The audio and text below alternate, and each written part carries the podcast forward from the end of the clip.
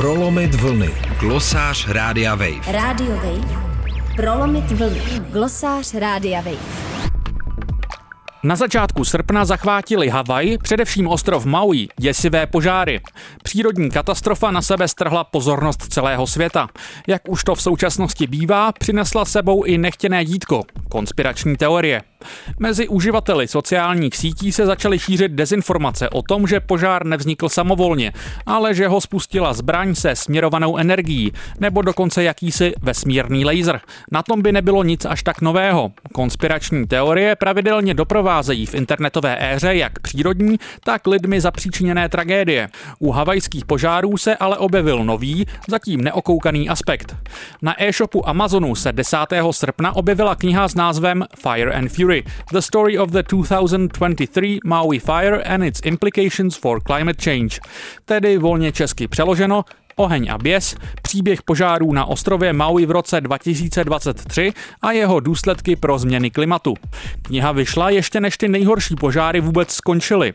A aby toho nebylo málo, podle anotace na Amazonu kniha popisuje i události z 8. až 11. srpna, což jsou data následující až po vydání knihy. Asi vám vrtá hlavou, kdo takhle rychle píše nejen o minulých, ba dokonce o budoucích událostech. Pod knihou je podepsán jakýsi Dr. Miles Stone. Jehož profil na Amazonu zdobí jen popisek, raději bych neříkal nic. Je velmi pravděpodobné, že žádný Miles Stone neexistuje.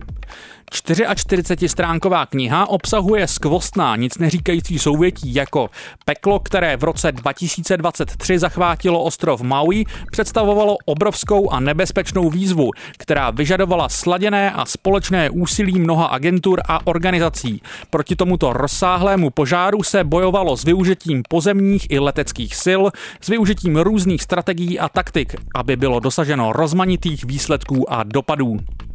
Kromě knihy o havajském požáru pod profilem pana Stouna najdete biografické knihy o americkém sázkaři Billy Waltersovi, dramatikovi Augustu Wilsonovi nebo o synu současného amerického prezidenta Hunteru Bidenovi. Fact-checkingový server Snopes upozornil na vysokou pravděpodobnost, že kniha je minimálně z velké části vygenerována umělou inteligencí, respektive velkým jazykovým modelem typu ChatGPT.